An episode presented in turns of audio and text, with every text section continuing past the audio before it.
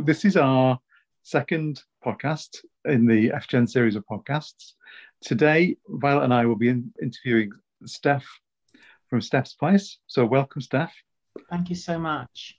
Could you just explain to us what Steph's Place is all about and how that was formed? And then we'll just talk about, you know, how it's related to FGen. Yeah, sure.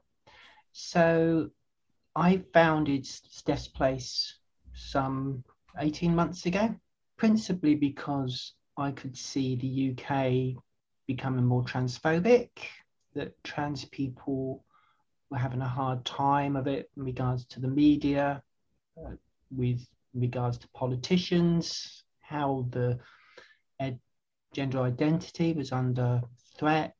Uh, what particularly annoyed me was how gender criticals was, were constantly coming up with this term gender ideology, which none of us know what it means. um, but it's obviously the politicalization of a group of people. And that really, really annoyed me. We're not an idea, we're not an ide- ideology, we're biology, we're people uh, within a diverse world. And to single us out through the media in particular, give us bad press. I mean, you the only time, for example, the the Times give good press is for trans people that's perhaps in other countries. they don't want to know about America and the, and the UK. We just get bad press. And that really, really annoyed me. And I was in stealth up to that point. I'm, I'm lucky that I pass. I've got a reasonably femme voice. And I just felt like coming out, to be honest with you. So I came out of, out of stealth launched Steph's Place. Had to learn how to because I'm getting on a bit. I, I've never done social media before, so I got a mentor that helped me with social media. Aaron Bastani from Novara very kindly taught me how to use Twitter. Bless him, and launched the website. Went on Twitter, gained followers, started doing investigative articles, blogs, uh, and then last year, I brought in four co-eds, four co-editors. Just through Twitter, you could find such amazing, talented people. And I think this is one of the advantages of being trans. We are a pretty bright bunch at the end of the day. There's some really incredible people within the trans community. And I could see that, like, from what Claire Procharo does, she's incredible mind. So she became co-ed at Steph's Place, and then there was uh, Paul, who just knows everything about sport and transport. Yeah. And then we've got Julie Miller, and Julie, bless her, is out in the community. She works with various organisations, and including training with in the health professionals so she goes into universities and things like that.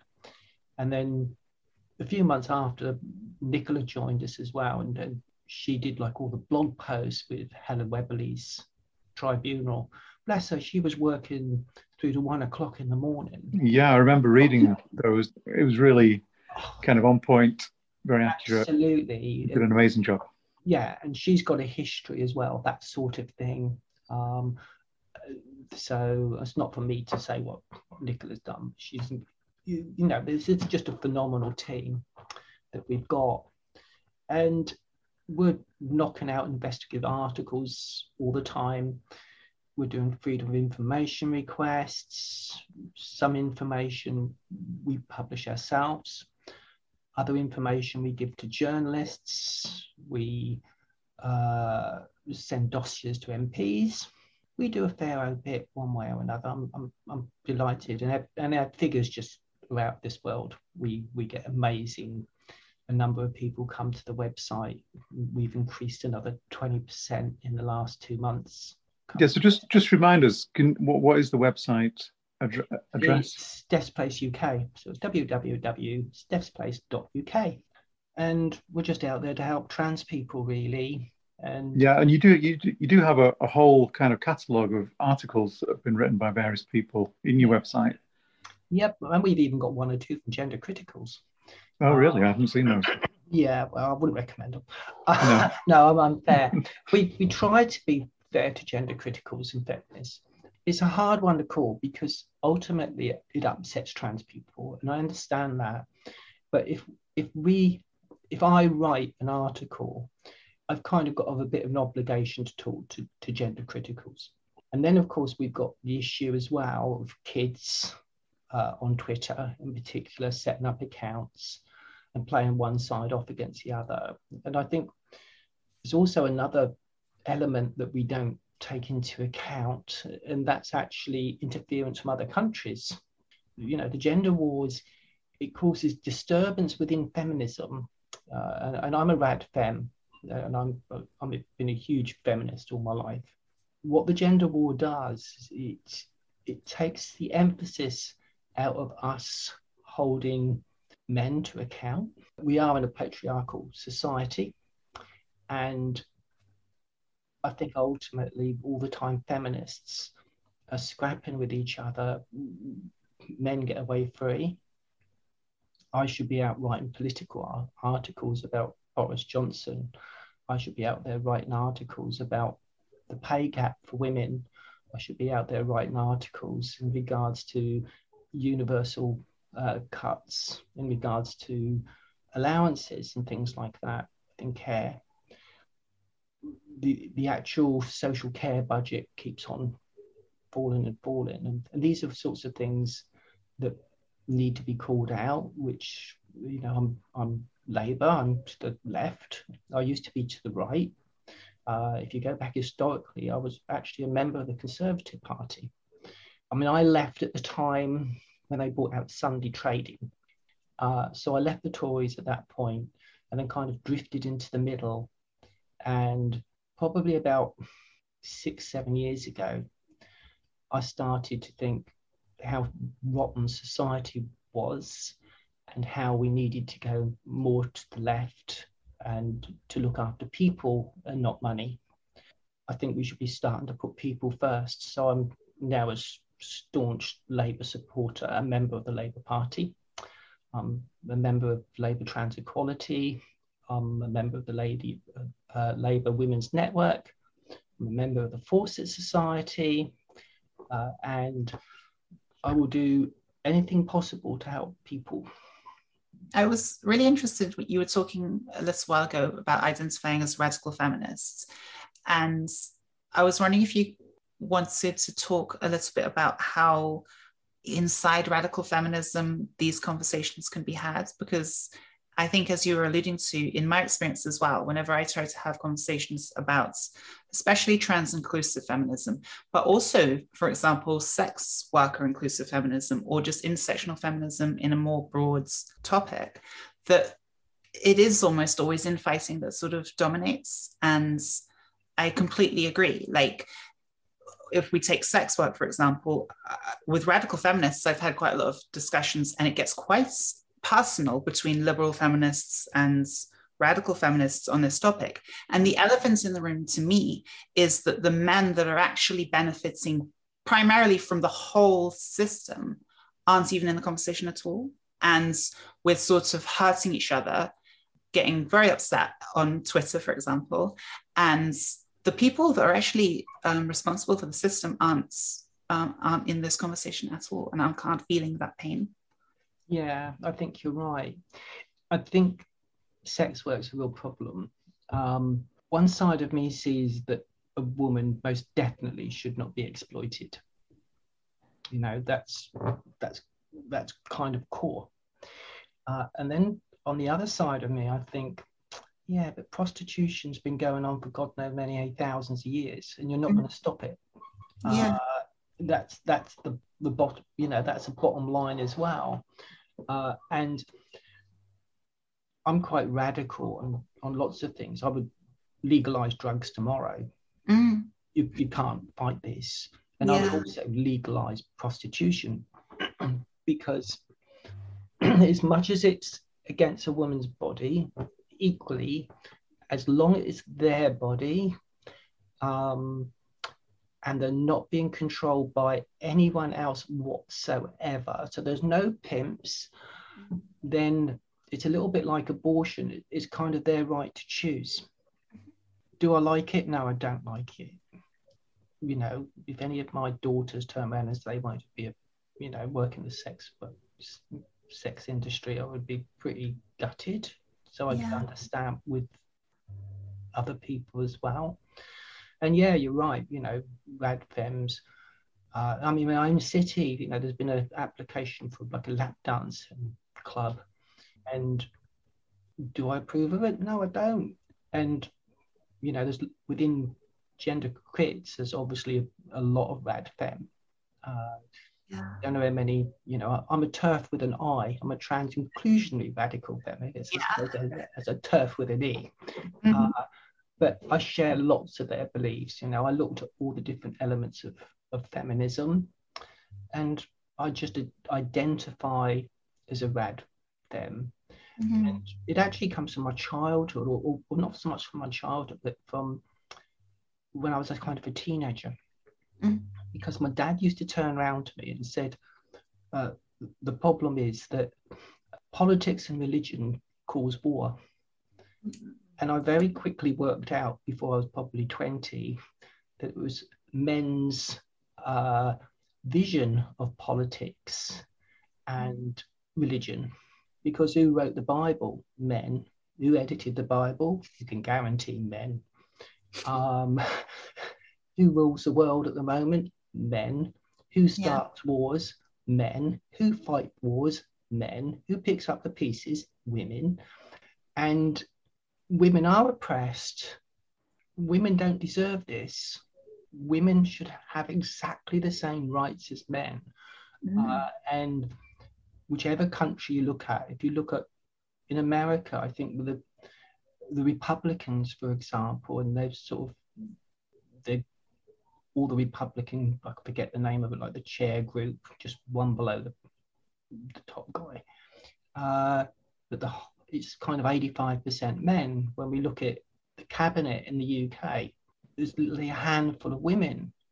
Even Margaret Thatcher, I think, only ever, well, it took her years to bring a woman into her cabinet. This is all wrong. I think that sort of thing's an interesting example as well of like the patriarchal system being the issue rather than necessarily any individuals.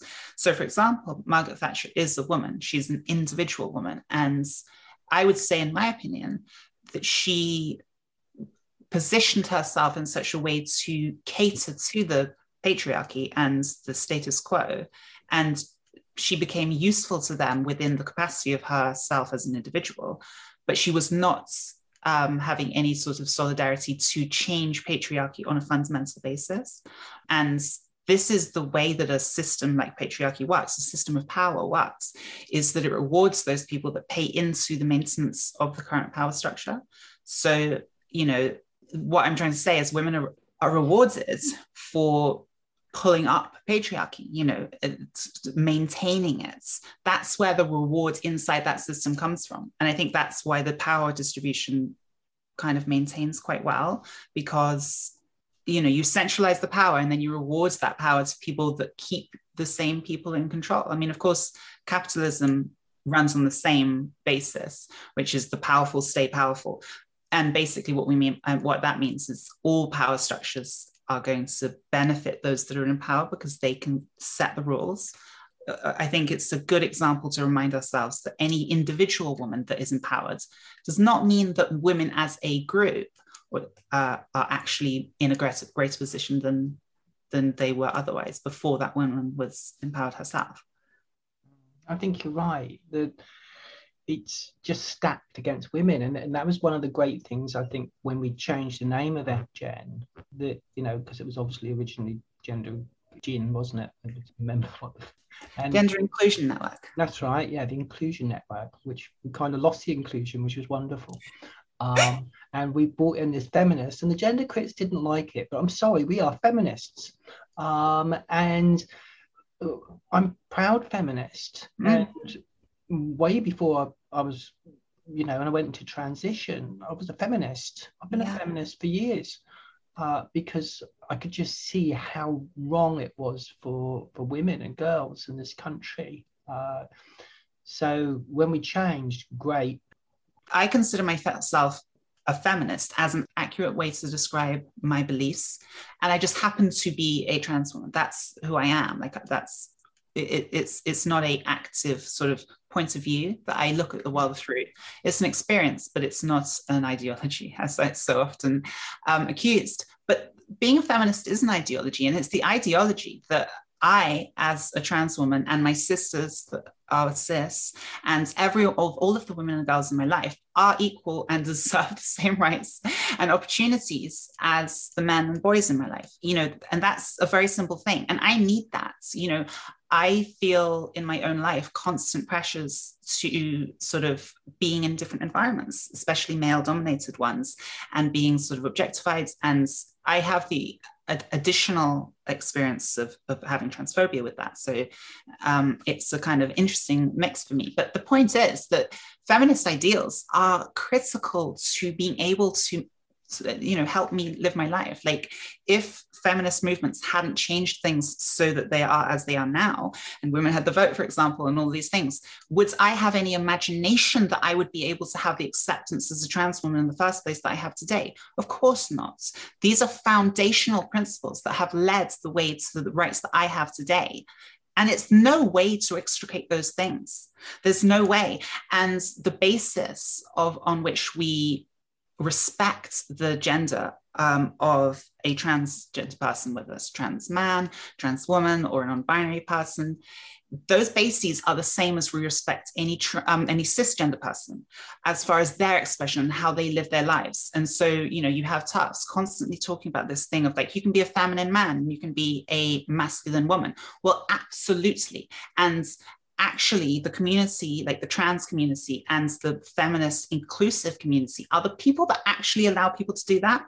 Like the reasons why, in my view, people don't more um, express more diverse gender um, outside of the trans community is because of the patriarchal judgment of how people are pigeonholed into how they have to be inside society. So we all need feminism to get past that.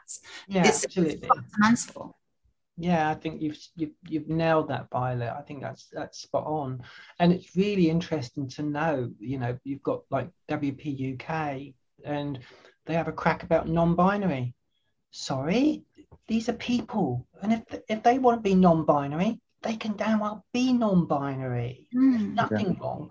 Um, people are people, and whether they're trans masc or whatever, it really doesn't make a difference how they live their lives. The important thing is we don't go around hurting each other. Mm. Uh, and then we start seeing the gender critical clamp, camp uh, attacking trans people.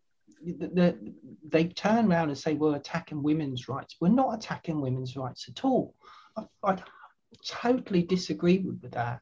You know, we we have been going into single sex spaces on a case by case basis Mhm. for decades. Mm. Simple as that. How else Um, do they think the trans women and trans men were living? I mean, they would have noticed it far more if we would transitions and then we went to the boys' loose or whatever, and vice versa if trans men were going into the women's loose. Like, there's there's no way. It's it's it's preposterous, you know. It's it is, you know, and and they're just coming out as though we're after women's rights. We're not after women's rights at all. Um, yes, there's an overlap of rights. They've been there for decades. And now we're starting to see, like we saw the other week in the House of Lords, you know, oh, well, we, that trans women mustn't go in, into the female estate. Well, well, okay, some of them might not have to. And the system that they've got at this moment in time actually works. Prior to FGen starting, Steph's Place and your kind of co-hosts, um, co-writers, were, were doing a very similar kind of project, weren't you? You were trying to set up something very similar to what is now. Yeah, we, we were going to come out with, yeah, we were. We were going to come up with a second group.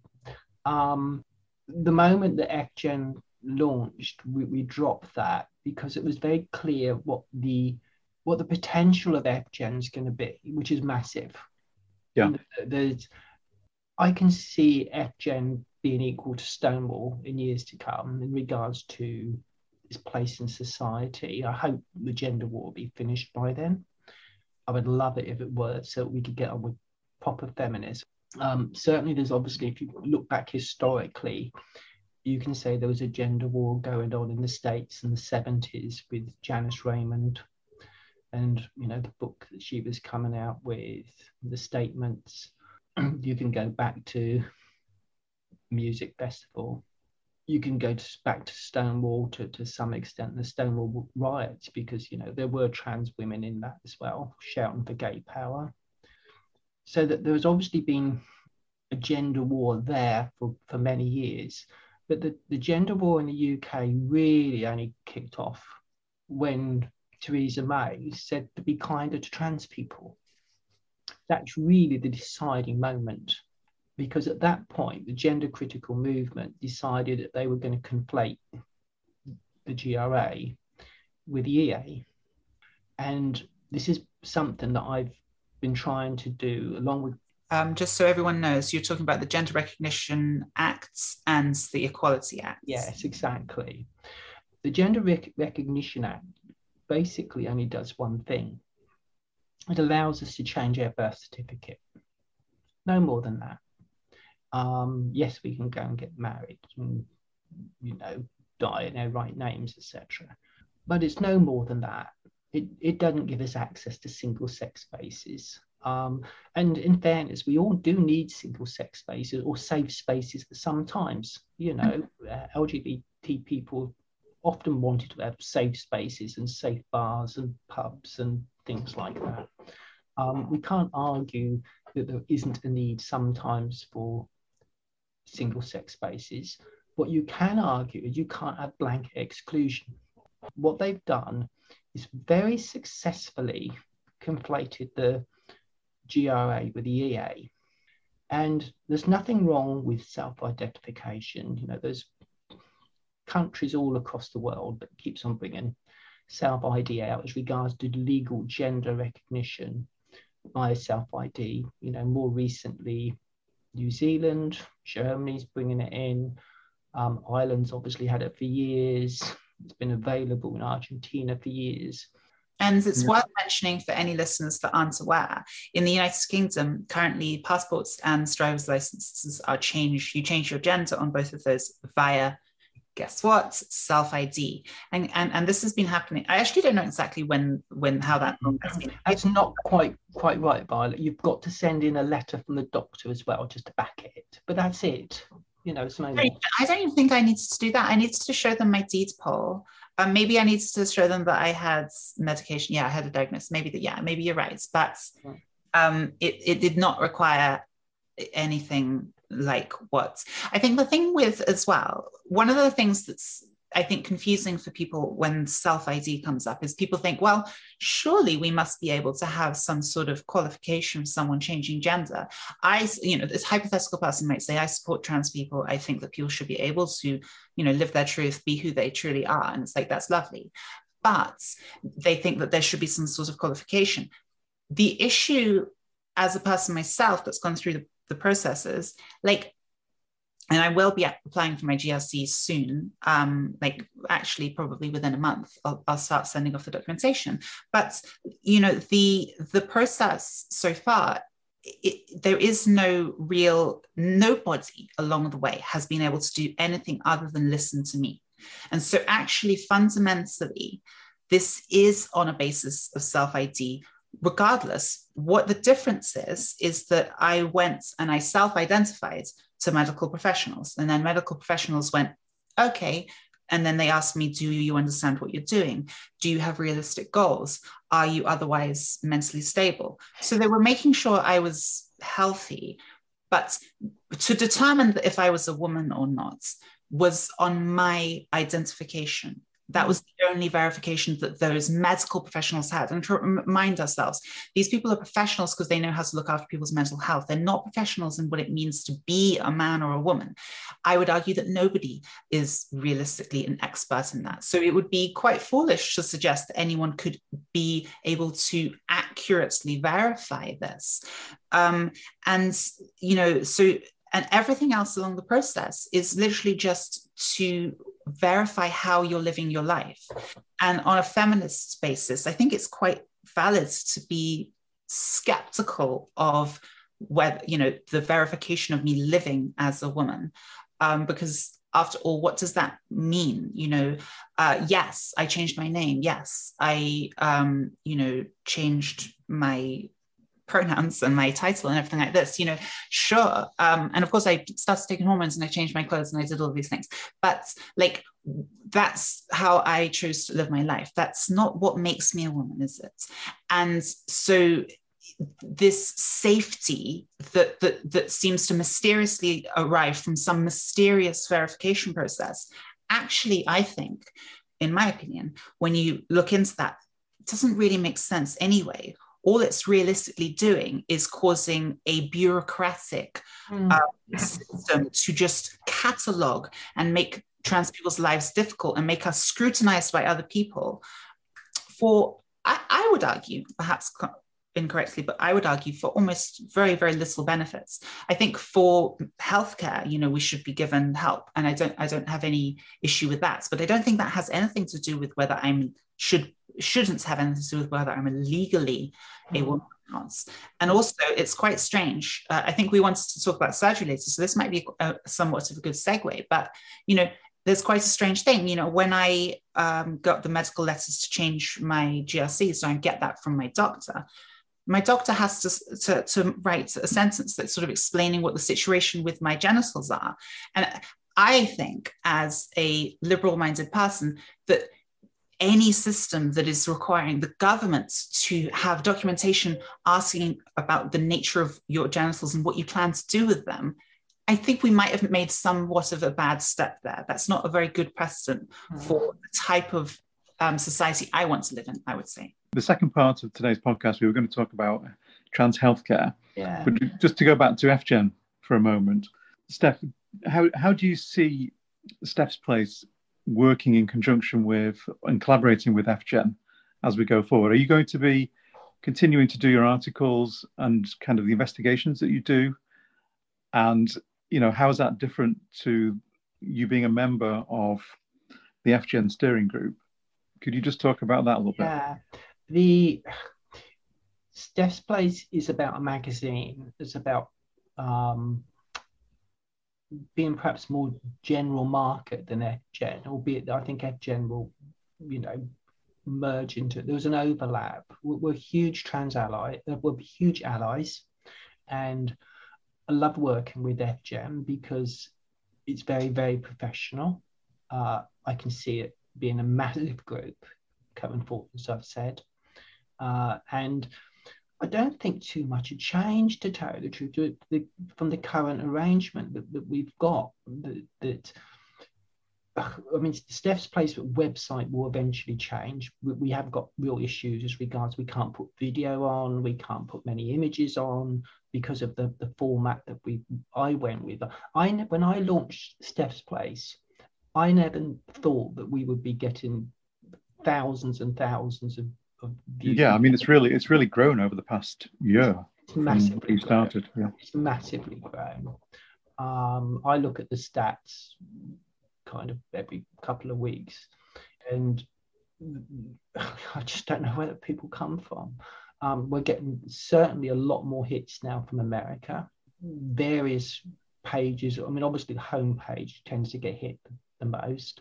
Still get a lot of people look at Karen White's story Mm. Um, still get a lot of people look at my story, and then I get lots of emails saying, "Gosh, your story is very similar to my story." Well, yeah, that's because we've all got the same story.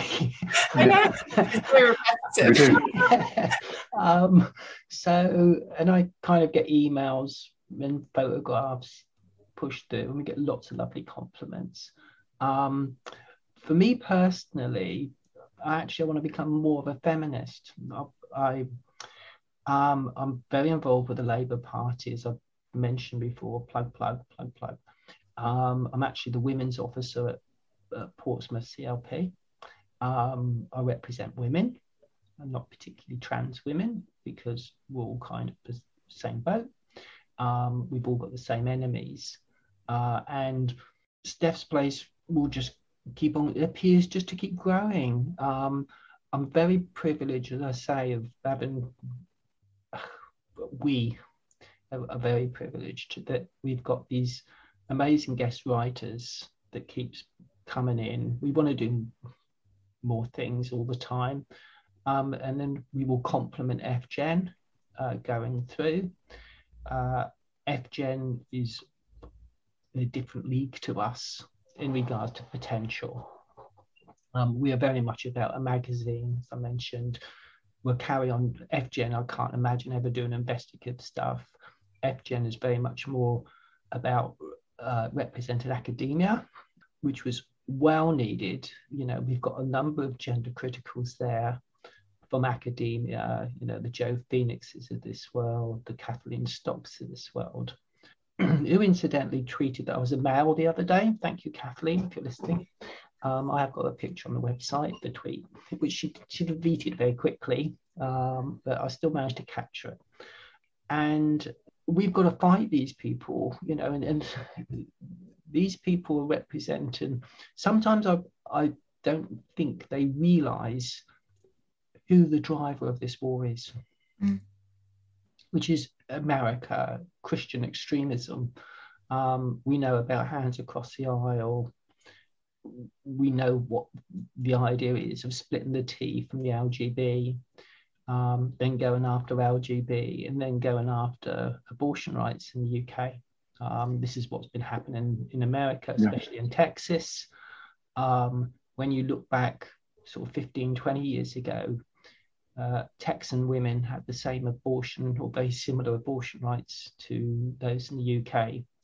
They've all but disappeared now, thanks to Christian right wing extremists um, who are very dangerous people. Mm. Um, and they think they're right, and I'm afraid they're wrong. You know, Handmaid's Tale is real. Mm. That's, that's the truth of it.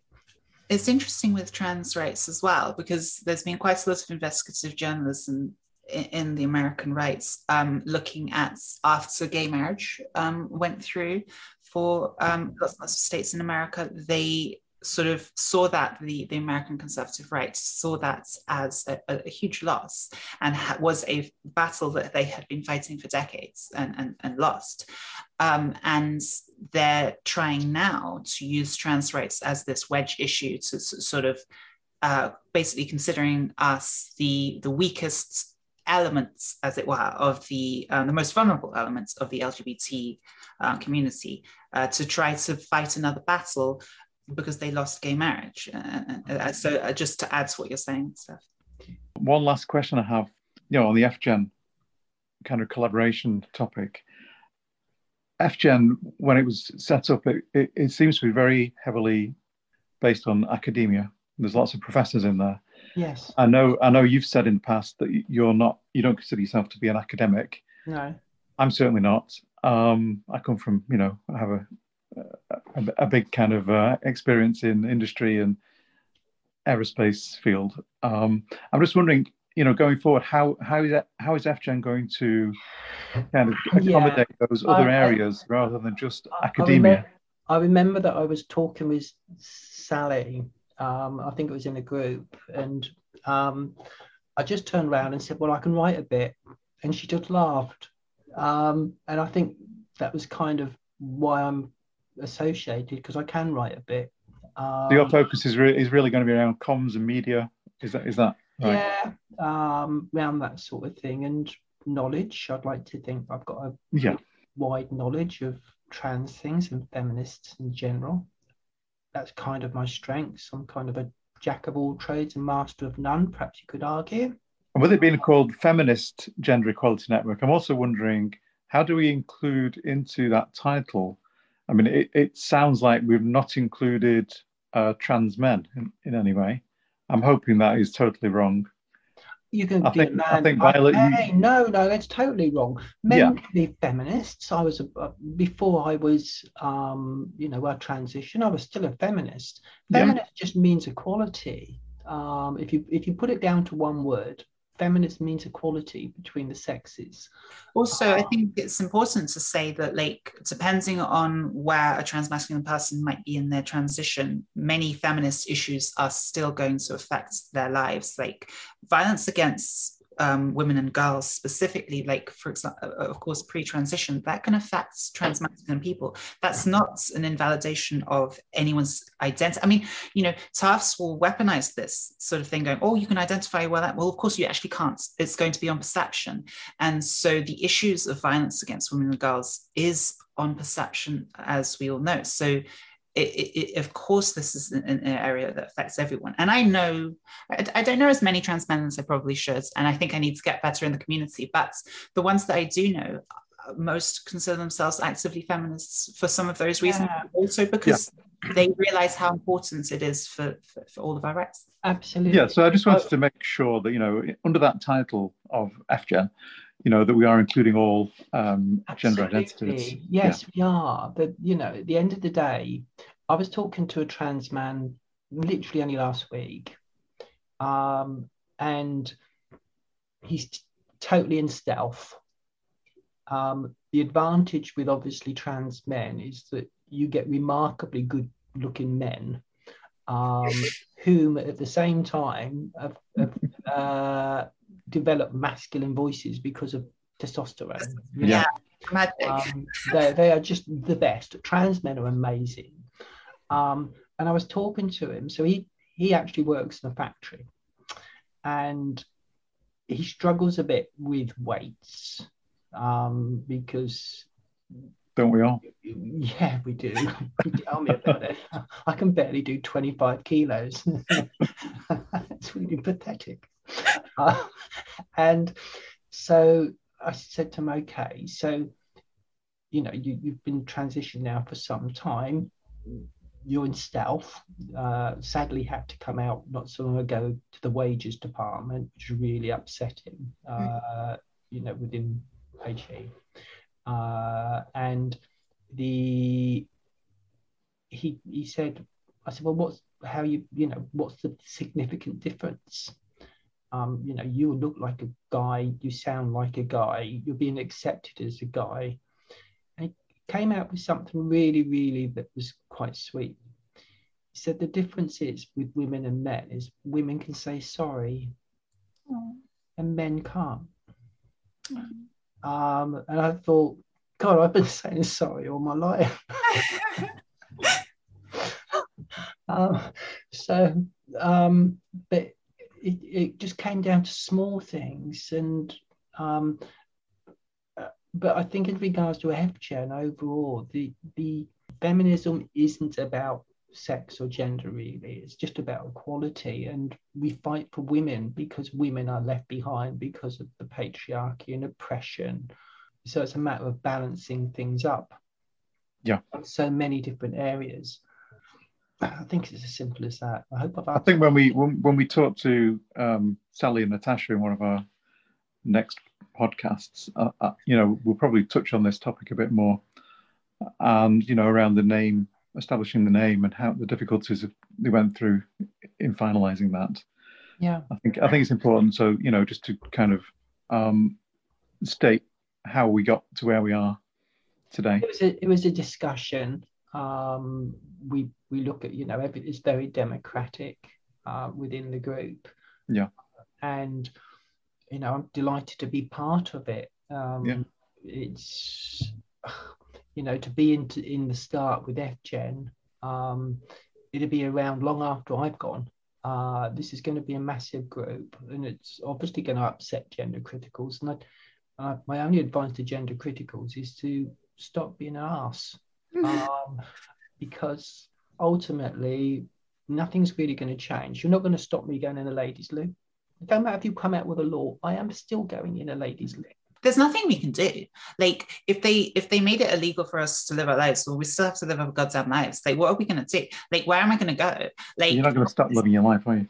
No, you're not. yeah, I'm not going to bloody detransition. You can't make me. So, like, yeah, exactly. I mean, I look at Violet. I see a most beautiful young woman. Period. You know, she blushes in my screen. But I do. Um, and I'm sorry, they're not going to be able to do a genital check going in the toilet, for God's sake. It's ridiculous. Yeah, absolutely. Um, and we've got a human, there is a human right to be able to legally change sex that has been there since 2004. Um, and it isn't going to stop. And um, for the record as well, if anyone think, I, I guess this is a contextualization because we've talked a lot about the recent gender war, as Steph has been mentioning, but that 2004 um, rights that, we, that was brought in, you know, was after years and years and years and years of work to try and get it through. And only after going to the European courts, because this bloody country has been transphobic for a very long time. Like we have been as a country dragging our feet on trans rights for decades. Like this isn't a new thing and this isn't i, I find it, it, might be useful for listeners to have this context that gender criticals will often lie and say trans people have been only asking for rights in the last five years or whatever and it's it's all so fast and unreasonable and, and now all of a sudden we want to use the toilets uh, public toilets like crazy people. Um, but the, none of this is true and this has been going on for decades. Like to get to this position um, and actually actually, as Steph rightly mentions, the only reason this kicked off is because Theresa May, um, you know, proposed the GRA reform as as a, a, a policy that presumably she thought wouldn't be popular, and it created this huge backlash. Um, but that's it's sort of a storm in a teacup. The bigger picture here is that we've all trans people, we trans people, have always been here, um, and relatively in different points of history, you know cis people have done a better job of suppressing us and maybe they're doing a worse job of it now. But the point is that the, the actual population isn't created by anything that's happened recently. All that's happening is the social and um, political environments is changing. And there's a number of people like we covered that just do not like that change. Yeah so i mean we we probably all the three of us you know we're all trans women and we probably all have slightly different stories as to how we got to where we are today. I mean, if I just explain where I'm up to with with the medical side of things, I was very lucky to get included into one of the pilot schemes. I'm in I'm in with the Indigo one in Manchester, and initially I was with Sheffield GIC, and I got absolutely nowhere with that. I was on the waiting list for two years um, after going to see my GP initially. I was lucky enough to get transferred onto the Indigo one. And the reason being is because, you know, I've not had a first appointment. These are the criteria for moving over. My GP is within the Greater Manchester area and I'm over 80. So, you know, th- those those are the criteria. I think all all these new pilot schemes, I believe there's four or five of them now, they all took on 500 um, clients, patients each. And I think the primary reason for that was to reduce the, the queues at the normal GICs. Now, I don't really want to get into the politics of what Theresa, uh, sorry, what um, Liz Truss mm. kind of claimed this is something that the Conservative Party did. I don't believe it was. I think it's something that NHS England themselves did.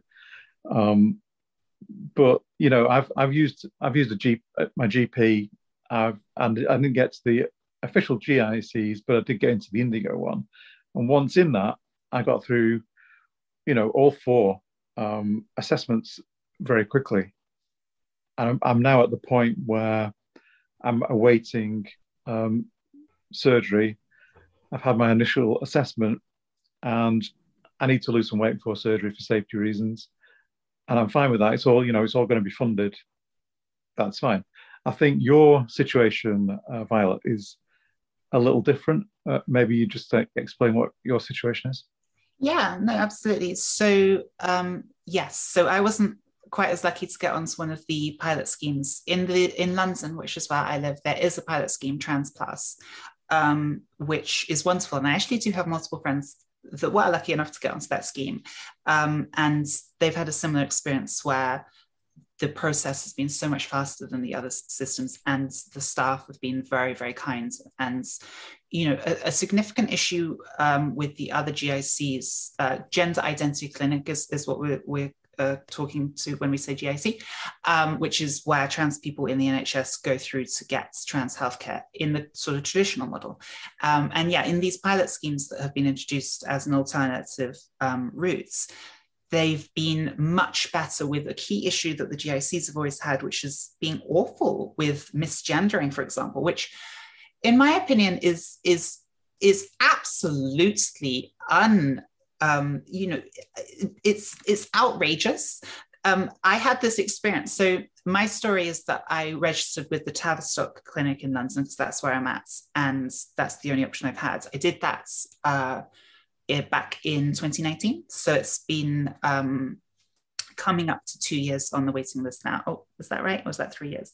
Um, uh, time is getting away from me, but um, and I have no idea when that waiting list all ends. But I had this interesting experience where I was at a certain point in my transition, and the only organization that I interacted with anywhere that was misgendering me and dead naming me was the GIC. like, but, but they were letters to my old name because they were the only people that were incompetent enough to not have picked up the message or moved forward at all. And this is because they're completely inappropriate for the system. The waiting list is outrageous. And I, I have absolutely no idea if they'll ever see me. So, so have uh, you have you not had any appointments with them yet? I haven't had a single appointment with them at all. No, um, I've never talked to, to anyone there. And and interestingly, with the standard GICs, you know, I've got friends that have gone through and they've had appointments. And what happens is you you go to the clinic and you have an appointment, and all you do is give them your information, like your um, I don't know exactly what they ask you, but you fill out a form and then they're like, okay, we'll see you in six months. And then they'll do the initial um, appointments to actually talk to you about your gender in six months later, um, after you've already almost certainly waited multiple years. So, anyway, so this is the situation there. So, my choice to transition, as you could probably tell, I have actually been transitioning and um, was to go with private healthcare. So, you know, I used my savings to um, pay for um, hormones, uh, so to get the diagnosis with a private psychiatrist, and then go through a private uh, gender clinic. Um, and that started me off on hormones. And I was lucky enough to be able to um, get a uh, an NHS prescription. So that means I don't have to buy the hormones um, myself, which would have been a lot more expensive. So, you, so your GP has been supportive in that respect. Well, actually, not really. I did have to change GP. um, well, first, yeah, you've changed GPs and found one that is. I have. I've managed to find GP yeah. wonderful. Um, but yes, that's a normal thing for trans people as well. Yeah. If, if yeah. this don't understand, realizes that, unfortunately, as Steph um, kind of alluded to, the training for GPs is not really there, and that's one of the primary reasons that they, uh, that general practitioners aren't dealing with these day to day um, trans healthcare issues because they're just not trained to do it. And this is an unacceptable position, really. It should be, de- uh, uh, my opinion is it should be dealt with very similarly to contraceptives, for example, where the general practitioner can uh, prescribe these hormonal treatments and monitor the patients, um, but it doesn't have to be this specialist thing. So anyway, so I went through the private um, routes for that, and also having to pay privately for um, fertility um, preservation as well because there wasn't any, any, provision available until I'd gone to a GIC. And then even then, I'm not sure if they would have done it. Um, so I did all of this uh, at personal expense. Um, and and yeah, I'm going to have to um, go private for my um, uh, bottom surgery is, is what is what trans people tend to call um, genital surgery. yeah.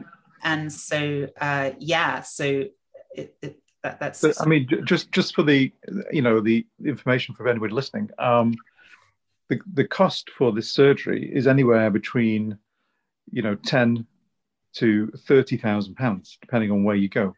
Yeah. And you know, it really makes me wonder how do people afford to fund it themselves? Mm. Um, you know, I'm I'm not in a position to be able to fund those kind of figures. You know, I, I'm I'm lucky. I've got to where I have via Indigo and NHS. Yeah. Um, so how are you going to fund yours? Have, have you kind of thought about what you're going to do? Yeah, so uh, yeah, I can't afford that at all either. um, and actually, I, am in the unfortunate situation where, um, as I said, I funded the rest, which costs has already cost me several thousand pounds. Um, yeah um, I was able to afford because I, I, had savings. Uh, unfortunately, I was hoping they would go to other things, but they went to that. Um, but um, yeah, I'm in the situation now that I was made redundant as part of the pandemic as well, and so that's limited my financial options even more. Um, and so uh, I'm currently uh, crowdfunding to to support my um, surgery, um, and I've, you know, I, I, did lots and lots of research. This is the thing that trans people ends up doing is that because the healthcare support is not very good, um, often we have to be our own sort of um, advocates and and work out how to look after ourselves um, but yeah so i've managed to find a surgery option that's on the lower ends of the costs which is amazing but also is a world-class clinic um, which is the Suporn clinic in um, thailand um, you so you're having to travel overseas yes. to do this yeah, I am. Um, and this is actually, I mean, I I, I think that the, the, the provision of, of surgery is actually hugely insufficient in this country in the first place. One of the issues they have is the bottleneck of how many surgeons we have in the UK. And um, one of the reasons I'm going to Thailand in the first place is because there they have specialist um, surgeons that have developed techniques that we just have not invested into in this country. And again, I think that's a systematic issue where an institutional yeah. issue where the NHS is simply not investing in this um, in the way that I think would be appropriate. Um, but yeah, so um, yeah, so my surgery is um, going to end up costing about £13,000 all told. Um, I've already um, paid a 20% deposit on that. Um, and, and yeah, I'm crowdfunding for the remaining 80% of the, of the surgery fee. So which, um, I mean, feel free to, you know, tell us which site it's on. If anybody wants to contribute, I'm sure they would. Yeah, if anyone does want to, it would be really amazing. I'm, um, I've put my crowdfunder on my Twitter. So if anyone wants to find me, you know, you can search my name, um, Violet Lundsten, and Twitter. I'll probably come up. My username on Twitter, if you want to find me directly there, is V underscore Lundsten, and that's spelled L U N D S T E N. So it's, it's, a strange spelling, but um, you can you can find me there on my Twitter accounts. I've pinned the um, link to my GoFundMe um, campaign there. Um, and yes, if you can if you can afford anything, it, it would really well, it's, it's life changing. It is absolutely. There's nothing else to, to describe it really. Um, and if you don't have the money as well, but you would love to help me, you'd be willing to help me. Um, any like likes and retweets, if you can do that, um, would be absolutely amazing. So maybe other people that you know might be able to support as well. Yeah, I mean, I, I will definitely reshare those um, your Twitter info, you know, as wide as as wide as I can. Um, I think it's important to to also say that you know I know a lot of trans people who are doing this uh, crowdfunding. You yeah. know, they're trying to do it themselves, but they always kind of feel really kind of um, embarrassed to do it, and you know, it's a very difficult decision to put you put yourself out there in that position where you're basically you know asking other people to help. I don't i don't think you know people should feel bad about that you know due to the high high cost of it.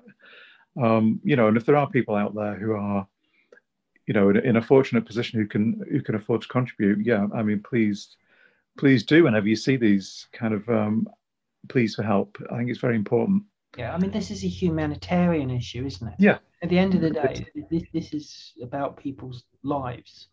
Um, we know that around a third of trans people commit suicide. Um, sadly, we know the rate in France is seven times higher than a cis population. We know in America it's up to 10. Um, we know the gender criticals here like to turn around and say, no, no, no, that's not right. But I'm sorry, I know trans people that's committed suicide and i've got lots of friends who also know got friends that's committed suicide and it's as well to say sorry to interrupt stuff but just to say as well i think it's horrible when when people would use this to say well not that many people have committed suicide and it's an incredibly callous thing to say i know in, in, in my friends base like my friends circle i should say within the trans population. You know suicidal ideation and dealing with these feelings and having to deal with that as your day-to-day life you know feeling the dysphoria you know and um, struggling with that.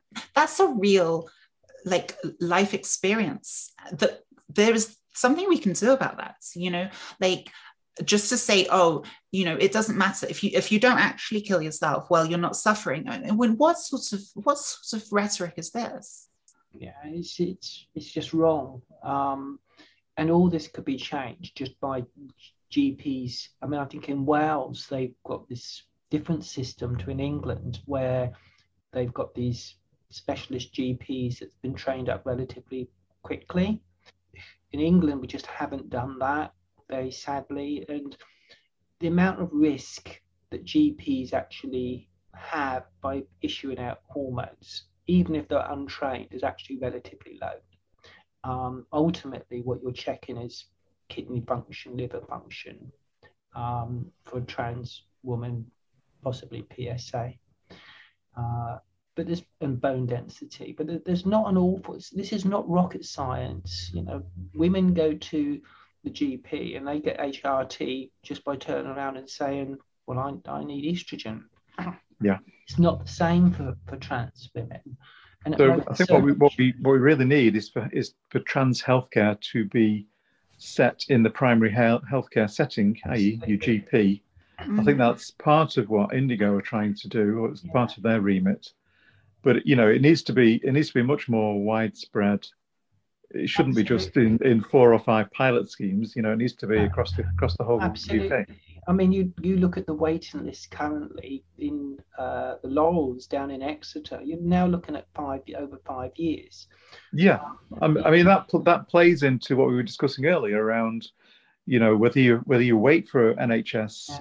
to get get you through the whole system yeah. and it, you know it could be it could be several years, yeah. you know, seven or eight years before you got to the stage of Absolutely. surgery on the NHS. I, think I think that's an underestimation. Yeah, it probably is. And yeah, you compare that to, you know, you can have you can have surgery if you pay for it privately, mm. you know, many many years before then. Yeah, so there's I mean, a huge discrepancy there. Absolutely. I mean, we, we've got to bear in mind that more and more trans people are coming out because it's socially accepted to be trans. Mm. Um, society generally accept trans people without problem. The media might not. The gender crits are, and the and the you know the gender crit allies in Parliament might not. Um, but society are okay with trans people, just as they are with gay people, just as they are with black people, uh, with tall people and ginger people. You know, society understands that we're in a, a very diverse world. Really, it's it's it's very sad that we find ourselves in, in this position that we've, we've got to fight for healthcare. Um, I mean, I personally had to go private all the way through, and even private, you know, it took me the best part of 10 years to get all the way through. And have you, you also used the GIC system or tried to? No, I, I'm, I, I transitioned privately. Um, the, the, in actual fact, the most expensive part for for me was electrolysis. Mm. Um, because I had over 300 hours of electrolysis. Yeah. And we're, we're talking 75 to 85. I was, I was paying 50 pounds an hour. Right. Um, and then I had laser treatment on top of that. Um, it was just my hair color was just wrong. Mm. It wouldn't accept to a laser, but equally mm. you can cover it with makeup. So I was years and years in electrolysis, sometimes doing double shifts. And, and, when you're having that needle stuck in your lip, it hurts big yeah. time. Um, and so electrolysis and, and, my electrolysis lady, you know, technician, she was amazing. And she, she mainly looked after trans people. She was incredible.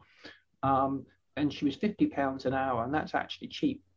Yeah. It is. Uh, it is cheap. Yeah. Yeah. Uh, and I think my total transitions are over 30,000. Um, I had surgery in this cat in the UK on the 2nd of July 2019. Uh, it was definitely the best day of my life. Mm. No question. No question.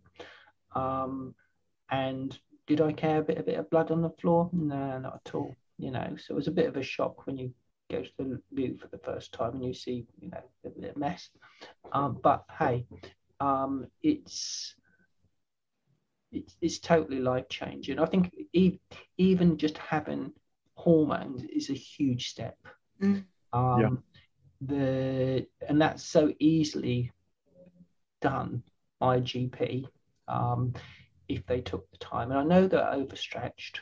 Uh, I know it's you know they, they need to get potentially a couple of days training. I understand from the Welsh model, uh, but they can do so much. There's going to be more and more trans people.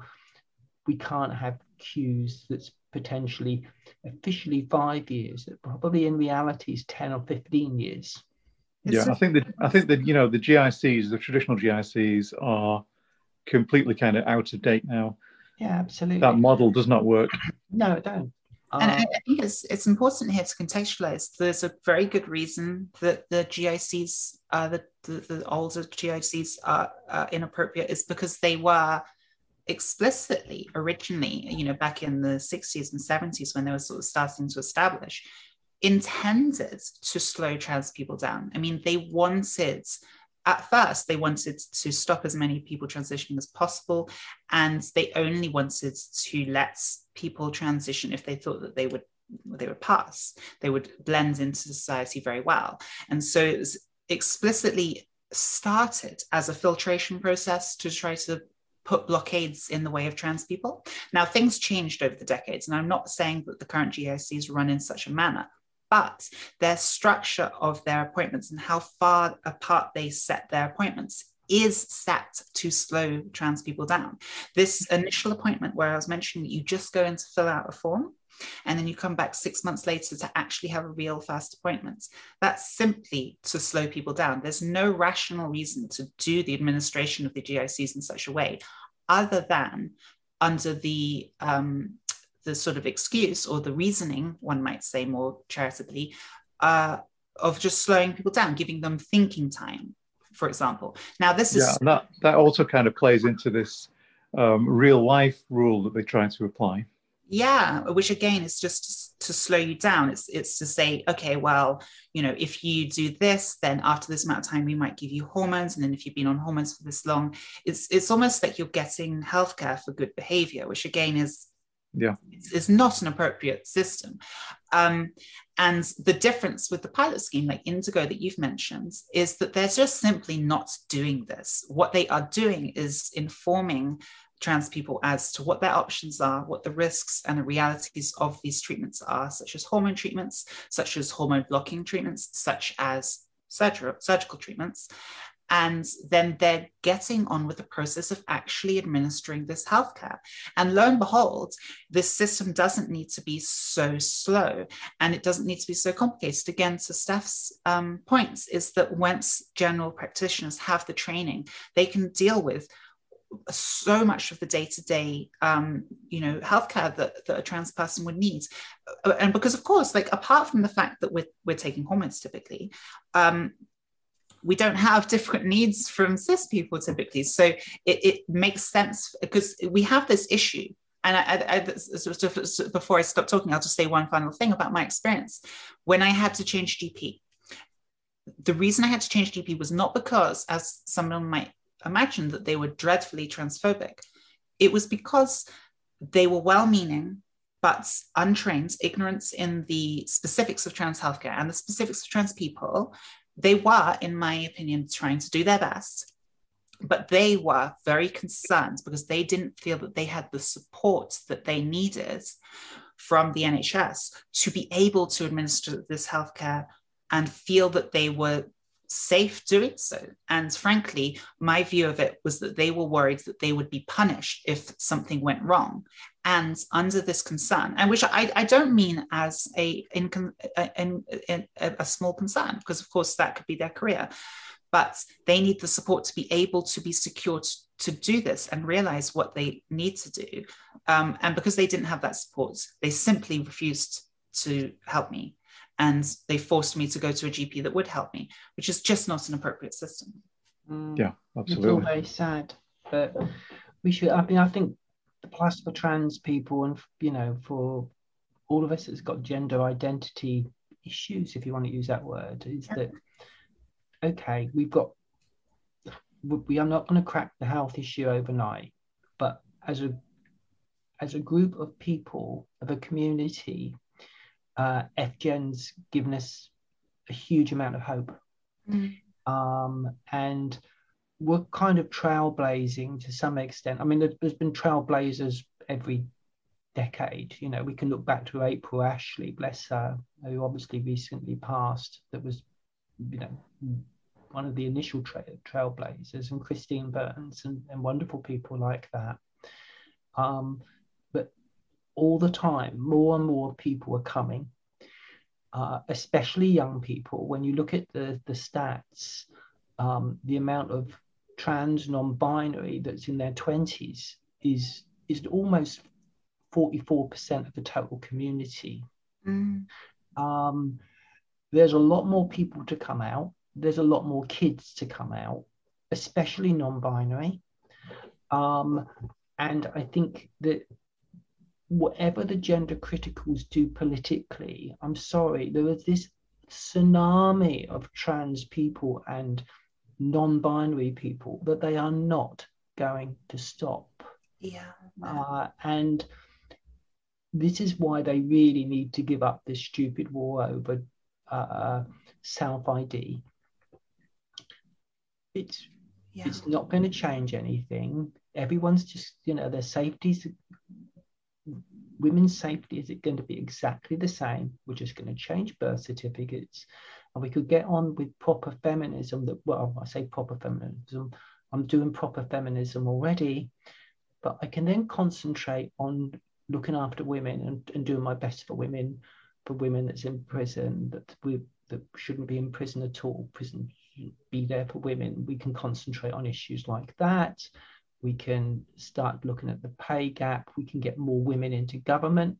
Mm. Um, we we can highlight so much more. And the resources that's being left lost in the gender war is utterly pathetic. And when I see some of the tweets that like Kathleen Stock's coming out with a B penis. Oh, for goodness sake, Kathleen, this is stupid. From an academic yeah. That's yeah. coming out, from a professor, uh, I'm sorry, I just do not agree with it. We should be talking about women. Um, we should be talking about society and everything that's wrong in society. And my God, there's an awful lot of rot that's wrong in this society at the moment um, that's been driven by capitalism in particular. Uh, and I just wish that people, you know, could just come together, try and understand each other's points of view, which I try and do with gender criticals. Mm. Um, yes, I can understand that they're concerned about sex offenders. I'm concerned about sex offenders. Mm um, I've been attacked. But when it comes to prisons, then okay, why don't we have trans people, for example, on the uh, local and complex boards? Because we can tell trans people. Yeah, that's fair. This is the issue.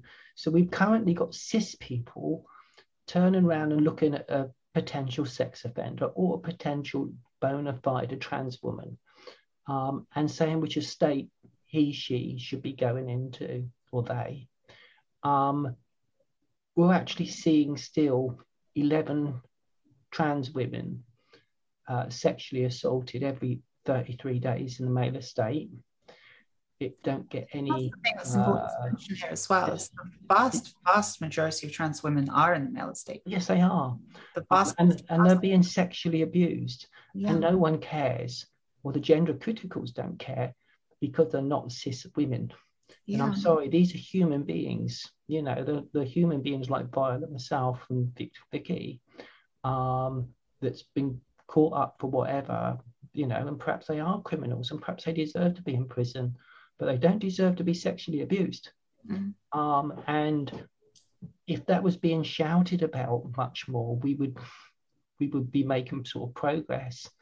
Uh, and unfortunately, at the moment, those sort of odds are stacked against us because of media and everything. And this is something so, that we can do in FGEN is to be able to shout out about this much more.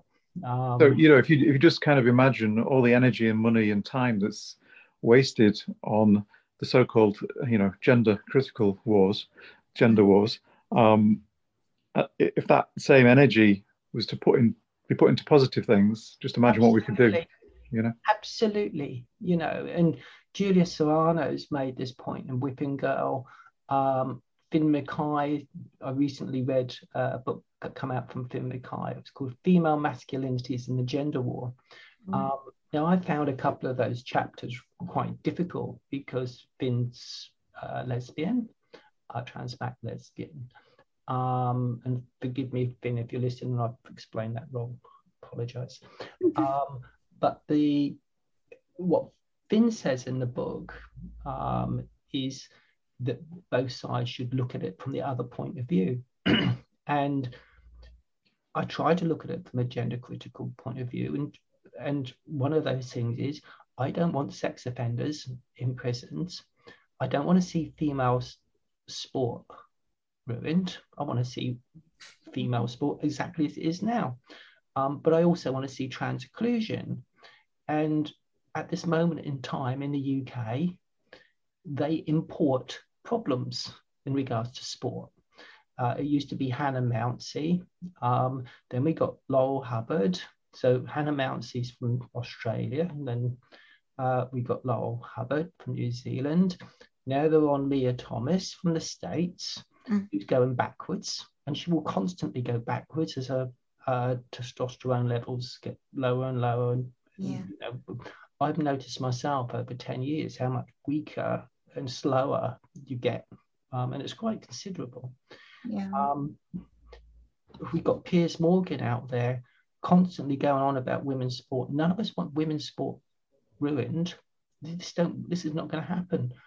But they're importing problems. And yet, if you turn around and say, "Look how many trans women are getting killed in America," well, they don't want to listen about that one, do they? Oh, well, no trans women's been killed in the UK for donkey's years. Well, actually, it's a couple of years. Um, but the, they want to import the the issue of trans people in sport. But they've got to import the story because there ain't no trans athlete, elite trans athlete in the UK. So the sport issue is kind of a non-issue in the UK. In reality, that's the truth of it. Um, prisons, well, they're pretty much sorted. The only thing I would say is that trans women in the male estate, we need to look at that issue of why they're being sexually assaulted. We do need to get trans people on local and complex boards so that we can make decisions where alleged or bona fide trans people can go. And I've done a recent investigation into hospitals um, because the current or the new attack that's going to come in the next couple of weeks um, from the House of Lords, from Baroness Nicholson and a cohort, uh, is going to be trans women in hospitals. So just before Christmas, I put out uh, some freedom of information requests to 10 different hospital boards, foundation trusts, uh, to see if there's problems with complaints in hospitals over a year period. So I gave them a, asked for the stats for a year on how many complaints have you had from uh, natal women, that trans women were on the ward, and not one hospital foundation trust that's replied has not had one complaint. Mm. And yet we've got the House of Lords going to be debating this very issue in a matter of a few weeks. And the gender crits will come up with an astroturf campaign to keep males, in inverted commas, um, in the into men's wards and vice versa. They want trans men on the women's wards for a problem that don't exist. Yes, they feel they feel very much like manufactured issues these, don't they? Oh, absolutely manufactured. Yes. Totally, totally manufactured. I think the thing that's strange about this whole thing is that it seems like so much of this rhetorical energy from the sort of anti-trans um, position is is this imagining that you can just wish trans people away, wish non-binary people to not exist anymore. Uh, if you only marginalized us enough, then we would go away. And this is the problem. It's like it is doesn't even necessarily be. It isn't even necessary for there to be no issues. It's necessary for us to actually look at what we can do in the actual world, the circumstances that we live, to, to, to deal with this. You know, if if if if this government does actually en- enact any of these um, proposed bans that they're, they're banding about for trans women to be excluded from various things. Well, we're going to still exist, and this issue isn't going to go anywhere. I think this is the thing. It's like so much of this seems to be around linguistics. It's like a lot of the time people will say they're not, um, they don't, you know, they don't think that non-binary people are real for example. But the thing is, is that what's the reality of a label to describe someone? You know, it's a communication device.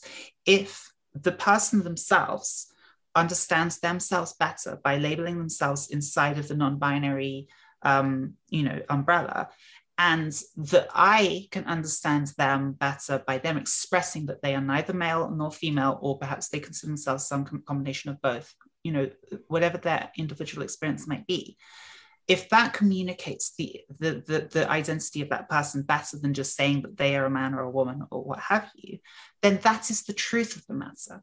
What we're looking at are diverse individuals that we want to be able to understand and respect. Respect them, they respect us. That's the goal of being human, you know. And this is to the end of actually including everyone. Yeah, you've come up with a really good point there, Violet, because I was talking to Michael Walker at Novara back in last August, mm. and he said, if someone says they're trans, they're trans. If someone says they're gay, they're gay, and I believe them. Yeah. He said, but if a gay person turned around and said, I'm gay, and then suddenly, you know, there's a gay guy and suddenly had a female partner, well, obviously that gay first name gay.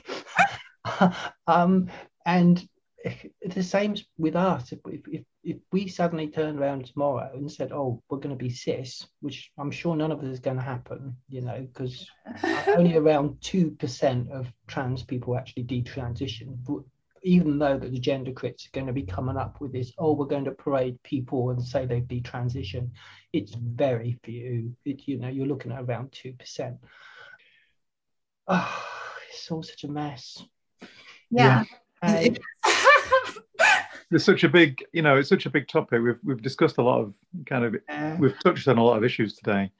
Um, we've gone over our allotted hour, so I think I think we should probably end it there. Um, so thanks thanks so much for coming on today, Steph, and talking to us both.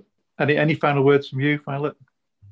Um, no, I, have I've really enjoyed this conversation though. Thank you so much for coming on Steph and thank you for being here as well, Vicky. It's it's been lovely. Thank you, everybody. Thanks to our listeners.